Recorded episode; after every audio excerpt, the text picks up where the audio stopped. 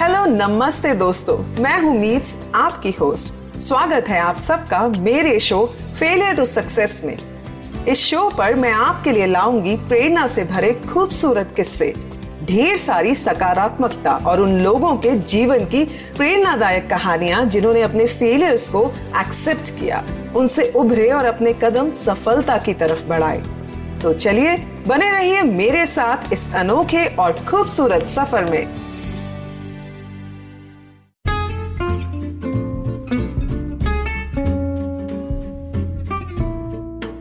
नमस्ते दोस्तों, कैसे हैं आप सब? मैं हूँ मीट्स और स्वागत है आप सबका हमारे चैनल फेलियर टू सक्सेस में, जहाँ पर हम दुनिया के कोने कोने से उन लोगों की सक्सेस स्टोरी लाते हैं, जिन लोगों ने बहुत कठिनाइयों के बाद अपने जीवन में संघर्षों का सामना करते करते आगे बढ़ते रहे और सक्सेस की सीढ़ी चढ़ते रहे। दोस्तों, हम में से शायद ही कोई ऐसा होगा जिसने अपने बचपन में कार्टून फिल्म्स ना देखी हों। दोस्तों, मैंने तो ज़रूर देखी है। और आपको एक राज की बात बताऊँ, आज भी जब भी मुझे मौका मिलता है तो मैं अपने बच्चों के साथ थोड़ी देर के लिए ज़रूर देखती हूँ। कार्टून फिल्म्स कितनी एंटरटेनिंग होती हैं, है ना? जो हमें एक अलग ही इमेजिनरी वर्ल्ड में ले जाती हैं। इन फिल्म्स के कैरेक्टर्स को क्या कभी आपने ध्यान से देखा है? क्या कभी इन्हें गौर से सुना है? कहीं कैरेक्टर्स तो हम लोगों पर इतना इम्पैक्ट छोड़ देते हैं कि देखते देखते हमें कुछ पलों के लिए ऐसा लगता है कि काश हम इनके जैसे ही होते। अब आप सब सोच रहे होंगे कि क्या मैं आज कोई कार्टून मूवी के बारे में बात करने वाली हूँ? पर नहीं। उससे भी ज़्यादा इम्पोर्टेंट आज हम उस इंसान की बात करने वाले हैं जिनका कार्टून कैरेक्टर से बहुत गहरा रिश्ता था, जिन्होंने अपने जुनून, मेहनत इमेजिनेशन और लगन से ना सिर्फ़ कार्टून कैरेक्टर्स में जान डाली बट एनिमेशन इंडस्ट्री की काया ही पलट दी। इनके द्वारा बनाए गए कार्टून्स देखकर हमारा बचपन बीता है। जी हाँ दोस्तों, आज हम बात करेंगे वॉल्ट डिज्नी की, जिन्होंने हमें अपने कार्टून्स के थ्रू बहुत हंसाया है। पर क्या ऐसे ही इनकी ज़िंदगी हँसते हँसते कटी होगी? आइए जानते हैं वॉल्ट डिज्नी की सक्सेस स्टोरी को। वॉल्ट डिज्नी का जन्म फिफ्थ दिसंबर 1901 में शिकागो में हुआ था। ये अपने पाँच भाई बहनों में से एक थे। जब वॉल्ट डिज्नी पाँच साल के थे, तब इनका परिवार शिकागो को छोड़कर मार्सेलिन, मिसूरी आ गया था। बचपन से ही वॉल्ट डिज्नी को ड्राइंग करने का बहुत शौक था और उनकी ड्राइंग्स उनके पड़ोसियों को बहुत पसंद आती थी। कई लोग तो वॉल्ट डिज्नी को उनकी ड्राइंग्स के बदले उन्हें कुछ पैसे भी दे देते थे। बचपन से ही इनकी आर्थिक स्थिति ठीक नहीं थी और इनको और इनके परिवार को बहुत कठिनाइयों का सामना करना पड़ता था। ईयर 1909 में मार्सिलिन में अपनी छोटी बहन के साथ इन्होंने स्कूल जाना शुरू कर दिया था। लेकिन अभी भी इनके सामने बड़ी समस्या पैसों की ही थी। दोस्तों, आपको मालूम है, वॉल्ट डिज्नी अपने बचपन में एक नाई के पास जाते थे, जो कि उनकी ड्राइंग्स के बदले उनके बाल मुफ़्त में काटता था और साथ ही वो वॉल्ट डिज्नी की ड्राइंग्स को फ्रेम करवा के अपने सलून में लगा देता था। सलून में आने वाले लोग उनकी ड्राइंग्स की बहुत प्रशंसा करते थे और वॉल्ट डिज्नी बहुत खुश होते थे और उनको बहुत अच्छा लगता था। अपनी आर्थिक स्थिति की वजह से ईयर 1911 में वॉल्ट डिज्नी अपने परिवार के साथ काम की तलाश में मार्सिलिन को छोड़कर कंसाज आ गए थे। अब वे 10 साल के हो चुके थे और इतनी छोटी सी उम्र में वे अपने पिता की मदद और अपने भाई रॉय, जिनसे वह बहुत क्लोज थे, उनके साथ मिलकर किया करते थे। दोस्तों जस्ट इमेजिन 10 साल की उम्र में जब हम में से बहुतों को बाहर की दुनिया के बारे में ठीक से मालूम भी नहीं होता, उन्होंने उस उम्र में अपना और अपने परिवार का पेट पालने के लिए क्या क्या नहीं किया।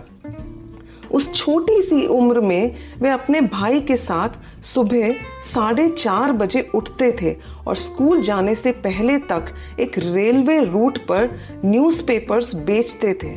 उसके बाद वे स्कूल जाते थे और इतना ही नहीं, स्कूल से आने के बाद भी वे अपने भाई के साथ कैंडीज और स्नैक्स बेचने जाते थे। इसी वजह से वह पूरा दिन बहुत थक जाते थे और स्कूल में सो भी जाते थे और उनके स्कूल में मार्क्स भी बहुत कम आते थे। यह काम उन्होंने छः साल से भी ज़्यादा समय तक किया था और इसके साथ साथ अपने पैशन जो कि ड्राइंग था, उसके लिए वह शनिवार को कंसास आर्ट इंस्टीट्यूट में जाते थे। क्या आप अंदाज़ा लगा सकते हैं कि वो कितने पैशनेट होंगे एक आर्टिस्ट बनने के लिए? ईयर 1917 में वॉल्ट डिज्नी अपने परिवार के साथ वापस शिकागो आ गए। यहाँ पर इन्होंने मैकिनले हाई स्कूल में एडमिशन लिया। वॉल्ट डिज्नी की ड्राइंग्स बहुत अच्छी होती थी, जिसकी वजह से वह अपने स्कूल न्यूज़पेपर के कार्टूनिस्ट बन गए थे। साथ ही साथ वॉल्ट डिज्नी ने Chicago academy of fine arts में एडमिशन ले लिया था और वे नाइट क्लासेस भी अटेंड करते थे।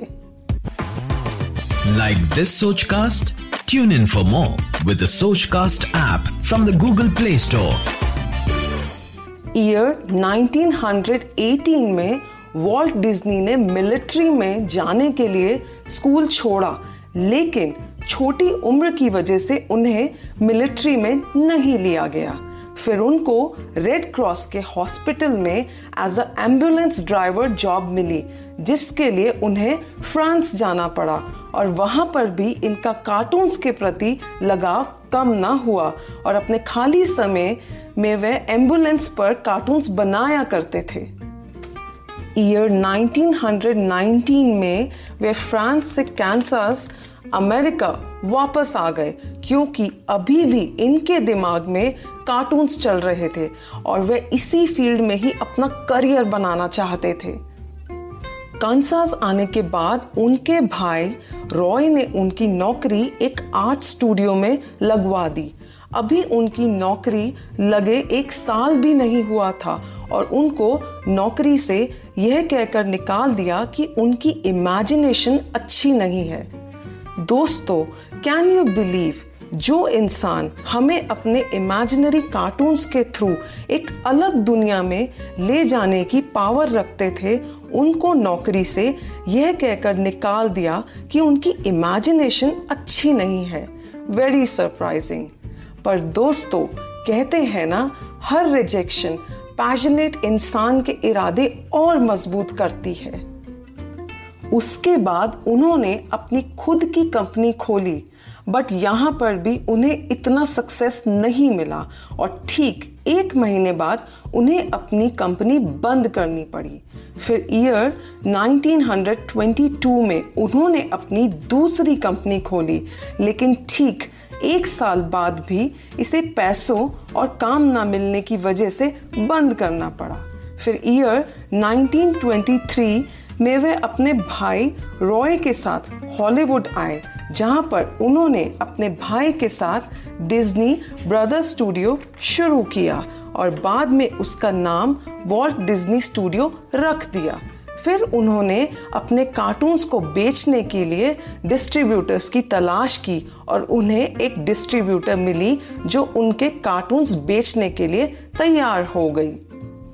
उसके बाद उन्होंने अपनी कंपनी में कुछ और एम्प्लॉयज़ रखे और ईयर 1925 में उन्हीं एम्प्लॉयज़ में से एक एम्प्लॉय का नाम लिलियन था, जिससे वॉल्ट डिज्नी ने शादी कर ली थी। इसी बीच ईयर 1927 में वॉल्ट डिज्नी ने एक cartoon character Oswald the Lucky Rabbit बनाया, लेकिन समय को कुछ और ही मंजूर था।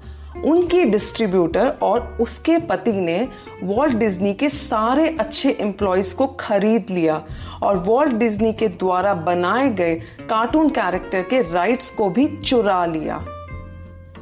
अब उनके पास दो ही रास्ते थे। या वो अपनी फ़ीस कम करते या अपनी डील रद्द करते, पर उन्होंने उसे छोड़ना ज़्यादा बेटर समझा और फिर उनके पास कुछ भी नहीं बचा। लेकिन दोस्तों, कहते हैं ना कभी कभी हमें अगर कुछ नहीं मिलता तो उसी में अच्छाई होती है। और फिर जन्म हुआ उस कार्टून कैरेक्टर का, जिसने कार्टून वर्ल्ड में एक अलग ही क्रांति मचाई। जी हाँ मिकी माउस की क्रिएशन। वॉल्टन जब हॉलीवुड वापस जा रहे थे ट्रेन में बैठकर, वहाँ पर ट्रेन में ही बैठे बैठे उन्होंने मिकी माउस का कैरेक्टर बना डाला। इस कैरेक्टर का नाम उन्होंने उस समय मोर टाइमर माउस रखा, पर उनकी पत्नी ने उसका नाम उन्हें मिकी माउस रखने को कहा, जो कि प्रनाउंस करने में ज़्यादा आसान था। तो इस तरह से बर्थ हुआ मिकी माउस का। फिर 18 नवंबर 1928 को मिकी माउस ने अपना पहला कदम थिएटर में रखा। फिर क्या? मिकी माउस स्टार बन गया। वॉल्ट डिज्नी ने खुद अपनी आवाज़ मिकी माउस को दी और उसके बाद Donald Duck Minnie Mouse Daisy Duck Goofy और प्लूटो जैसे सभी कैरेक्टर्स ने भी दुनिया में धूम मचा दी। Then there was no looking back for Walt Disney क्या आपको मालूम है वॉल्ट डिज्नी को 59 टाइम्स ऑस्कर के लिए नॉमिनेट किया गया था, जिसमें से उन्हें 22 टाइम्स ऑस्कर अवार्ड मिला, जो कि एक रिकॉर्ड है। वाओ इजंट इट अमेजिंग आज Walt Disney billions of dollars की कंपनी है और डिज्नीलैंड वर्ल्ड की फाइव कंट्रीज़ में है, जहाँ जाना हम में से कई लोगों का सपना होता है। तो दोस्तों, यह थी कहानी एक ऐसे आर्टिस्ट की, जिन्होंने बहुत सारे फेलियर्स और कठिनाइयों के बाद भी हिम्मत नहीं हारी। आई होप हम सब इनकी इंस्पायरिंग स्टोरी से ज़रूर कुछ सीख कर अपने पैशंस को फॉलो करेंगे और कठिनाइयों का सामना कर वॉल्ट डिज्नी से मोटिवेट होकर ज़रूर आगे बढ़ेंगे। थैंक यू सो मच आशा करते हैं कि आपको ये सोच कास्ट बहुत पसंद आया। अगर कुछ कहना है इसके बारे में तो लिखकर बताइए हमें अपने फेसबुक और इंस्टाग्राम पेज पर सोच कास्ट ढूंढिए। अगर आपको अपनी सोच दुनिया को सुनानी हो तो सोच कास्ट करो। सोच कास्ट